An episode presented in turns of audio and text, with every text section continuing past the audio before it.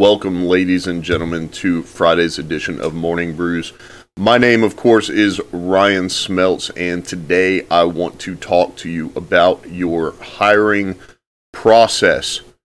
So, this once again is something I'm going to be shooting from the hip on. I do have a little bit of experience as it relates to searching for candidates, making sure to cast a wide enough net, uh, receiving applications, combing through them, some things to look for, uh, the interview process, and onboarding new employees. Before we jump into it today, I definitely want to thank you for tuning in and listening to each episode once again. These are going to continue to be ad free, and you will notice that if we put out exclusive audio content, then there is a subscription attached to that. It is only 99 cents. However, we welcome your feedback, so be sure to go to the website, shoot us a message. I like it, I don't like it, add more of this, more of that, what have you. Uh, so let's get started. when it comes to the hiring process, obviously everybody wants to find a good fit. I think one of the biggest disconnects in that hiring process is when it comes to finding someone who is a good fit for your company, that doesn't always mean what you think it means. It doesn't always mean you're going to find somebody who's loyal and dedicated and a hard worker, somebody with a good work ethic. Uh, that's going to show up on time every day, put in their their full uh, shift to eight hours, 10 hours, whatever it is, and then clock out and go home. Uh, it also means that you're going to be a good fit for them. And it's not just the company, but also the owner and the management as well. Because when it comes to leadership and coaching, uh, one of the things we always talk about is do you like to be coached uh, more at, from a cheerleader or drill sergeant. So obviously, a cheerleader is always focusing on the good things and the things that the individual did well. And a drill sergeant is much more direct and has a tendency to point out errors and the solutions to fix them instantly. So if you're unaware of those two things or your management team only approaches things from one direction, uh, then maybe your company and management style are not going to be a good fit for that individual. I know plenty of people who work better with the cheer, cheerleader type coaching, and they definitely have a tendency to be a little bit more involved with their feelings.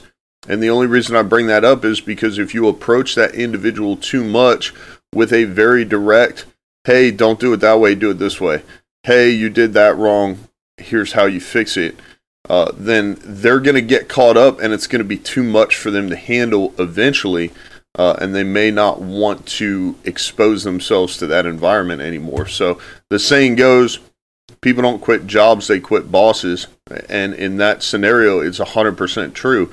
If somebody's coming to work, they may like the job. Maybe they're in customer service, they're a people person, they like helping people. So if somebody shows up irate and they're able to calm them down and resolve their problem.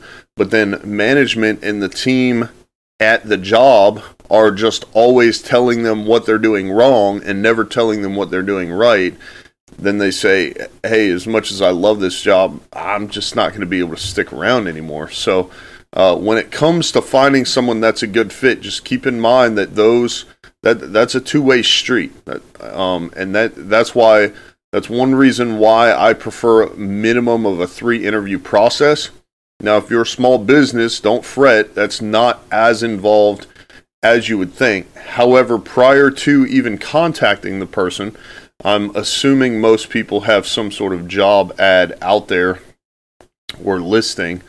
Um, my two favorites, especially with as small as we are, opening up more positions. Um, I use Indeed and Facebook. Uh, a lot of people don't like Facebook. I have one guy working for me now who is a real quality guy. Um, checks all the boxes as far as what you would want in a pretty typical employee, uh, but he's also very open with me, uh, and I try to be open with him as well. In a sense that if he needs something or he needs some extra time off, um, it, you know, I'm I'm able to facilitate that. And there have been plenty of mistakes where him and I have maybe miscommunicated or um, not uh, not not necessarily done things the right way. Um, and instead of him trying to pass the buck or not take responsibility, he works with me uh, to make sure that we come to a solution. Um, I found him on Facebook, uh, so I didn't I didn't find him. He applied on Facebook, so um, I have gotten some 100% garbage applications. Uh, garbage in a sense that um, the there was no resume or it was very little, and the answers to the questions was literally just somebody pressing buttons on their keyboard. Uh, I'm assuming that they were using that to apply for unemployment. However, um, I just mark it as rejected and move on. So I, I do like uh, the job listings on Facebook. Uh, it seems to be helpful in a way. I like job listings on Indeed. Um, I'm sure if you're a larger company uh, doing more hiring, you might use something, uh, you know, maybe a more of a paid subscription type thing instead of pay for the job ad itself. Um, but what whatever works for you. So you get the resume and the application from the individual, and you go through it. So one of the, uh, I'm probably not going to say anything here uh, that you're not already aware of because I, I'm not an expert in HR. Um, I have done a lot of hiring, I've done a ton of interviewing. Um, I, I would say I've done less firing because, in a lot of the cases where the interviewing and the hiring was my responsibility, the firing wasn't necessarily my responsibility. Uh, whereas now I get to handle all of that. So, um, number of jobs they've had in what amount of time. Obviously, none of these are a 100% showstopper, but a, larger number of jobs in a short amount of time uh, makes me ask some questions. Um, especially if, say, they graduated high school, say, two to four years ago, and they've held what appears to be two jobs at one time uh, in that that period, and uh, not not just two jobs at the same time, but over and over and over and over and over again.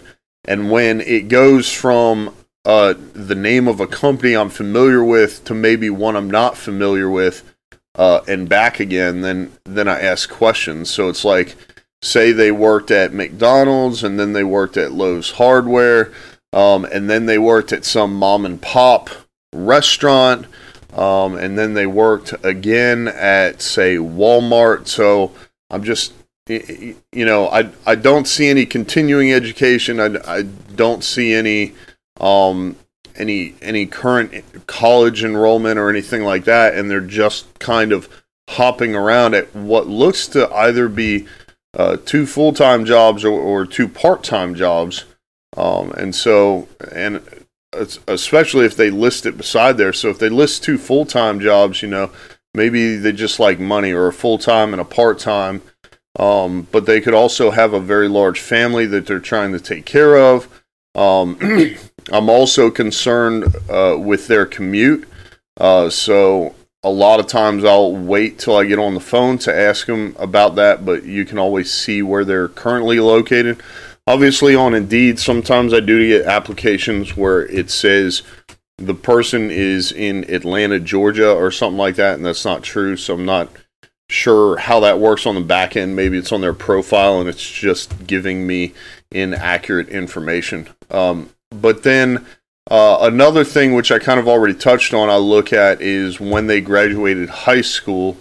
Um, so uh, primarily just in a sense that um, maybe if dates aren't lining up with jobs, uh, then when they graduated high school can tell you uh, what time between that and their last job has actually passed. Because if you see the five most recent jobs on there, if their graduation year is 2000 and uh, 2019, um, then then maybe it's just been about two and a half years since they graduated high school, and they've had five jobs in that time. Whereas if they graduated high school in 2004, uh, it's been a lot more time with a lot fewer jobs during that period. So um, maybe if they on their resume they don't put time periods under the job, which is somewhat uncommon. That graduation year uh, can definitely help you determine um, what what amount of time has passed during those previous jobs. Uh, the last thing I'll talk about on the resume is um, you want to look at their their qualifications and additional skills. Uh, I don't really care. Like I, I have a guy working for me right now who doesn't have a high school diploma, so it's pretty irrelevant. However, uh, someone willing to come into an entry level job who has a college degree uh, is a little bit more attractive to me um, than uh, number one, the person with a college degree who didn't apply, because uh, most most people who don't want to accept an entry level position out of college have a sense of entitlement, um, and and so I mean it, it confuses me because everyone has to start somewhere and I've seen people retire from the military after 20 or 30 years and have to go start all over in another job because most jobs you have to start entry level or pretty close to it. Um, however, if someone's not willing to start entry level, then I'm not sure that I would want that person in my organization to begin with. Uh, and number two, the college degree shows me a little bit more uh, dedication and uh, accomplishment. They're, they have the perseverance to stick it out and uh, basically make sure that they complete whatever is set in front of them. So, um, the college degree itself doesn't tell me anything about what they know or what they're capable of. Uh, it's more of a credentialing thing. So, uh, if I have two identical candidates, uh, I am, which obviously would never happen, but I would be more likely to uh, offer the person with the college degree because, uh, especially if the other person were to have some college on there, like they went for a year and then they never completed it, because the person with the college degree I know is going to finish a task, whereas the person with some college um, may get bored or tired of it after six months to a year. So uh, that's that's the last thing I'm going to say on the applications. Uh, we are running a little bit long, so I'm going to cover interviews on Monday's episode. Uh, I'm going to go over the phone call, which is is interview number one. Uh, it shouldn't be more than a couple minutes. I'm going to cover the the in person and or Zoom interview. Uh, that should be number two, and you can always do both. Um, one to get to know the person and then maybe the in person so they can see your facility and the work environment depending on if you have a brick and mortar. And then number three is the follow-up phone call. Uh, so like i said i'll cover all that on monday. I appreciate you tuning in. If you have any comments or feedback feel free to leave them. You can also go to the website and contact us or sign up to be a guest on the show if you're a small business owner. So, thanks again. Leave us five star review. Uh, tell your friends to subscribe and leave a five star review as well. My name is Ryan Smeltz, and I will see you on Monday's episode of Morning Brews.